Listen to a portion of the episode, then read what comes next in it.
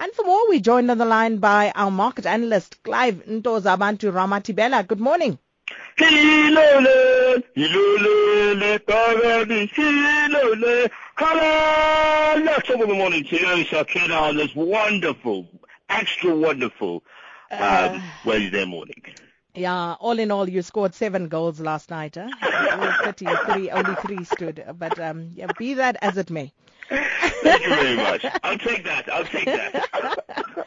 well, uh, Clive, uh, just looking yeah. at what's going on this morning, Asian stocks falling for a fourth day and uh, deepening commodity sell-offs, and that's raising concerns about a slowing Chinese growth rate.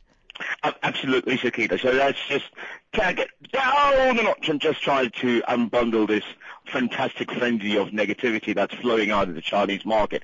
The reason why this is is obviously sparked by the first step, which was to slow down the economy, which was a decision made conscientiously by the uh, People's Bank of China. However, the ramifications of that was the fact that, in actual fact, it has created a tumbling effect of both the market and the economic structure within the Chinese market itself. So what does this mean? It means that obviously currency becomes very sensitive, and then what did they do? They tried to take it down and depreciate it, and now it's creating another ball of steam of red pepper. And what this is doing now is it's created a very, very negative sentiment towards the growth pres- prospect for the Chinese market. And as you can see, already the emerging markets who are very closely linked with China, specifically because over the last 10 years, they have been the biggest performer, or rather the biggest contributor to their growth uh, structure. So now what's happening is the MSCI Asia Pacific, for example, has dropped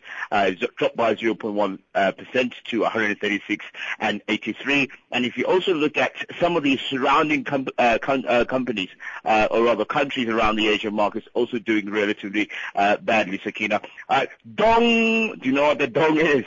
Mm? it is it's a Vietnamese currency, Sakina. It's ah, not a dong. dong. Like, I know what you were thinking. so also that also took a bit of a hit uh, after they had depreciated the currency as well early this morning. So some some some not so great not so great news unfortunately on the Asian front this morning. Uh, no, definitely not. Uh, moving from the dong to the yeah. Nikkei, uh, you know, Japan's export yeah. growth also slowed in July, a sign that yeah. Uh, you know the foreign demand is actually failing to provide that much needed support to uh, the world's third biggest economy.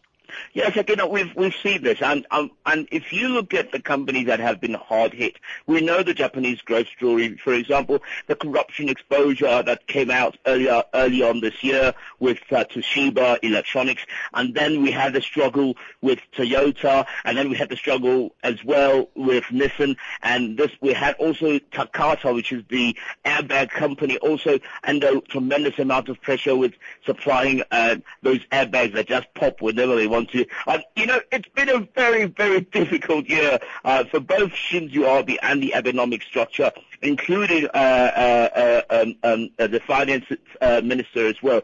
So what has happened now is the numbers have come out, and shipment values, although have increased by 7.6% from year to year, there's a slowing down from 9.5% in June. So the Ministry of Finance mentioned the fact that this shows that there's been a lack of demand of the Japanese goods.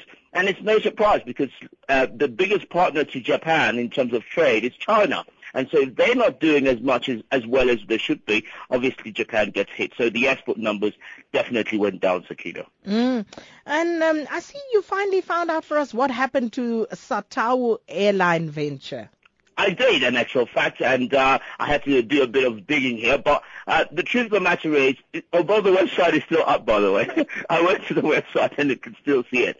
The plans have been put to a halt, and the reason behind it is because uh, when they did finally get the uh, feasibility, uh, feasibility exercise, it showed that they were actually not in the position to actually support this financially. You know, it's like what Richard Branson said. You want to lose money, put it in airplanes and you will lose it. And so I think there was a, a rude awakening to the SATAWU guys and they realized maybe we might just bite more than we can chew. So let's hold it back for now. But they did say that there are plans to actually start the airline sometime in the near future.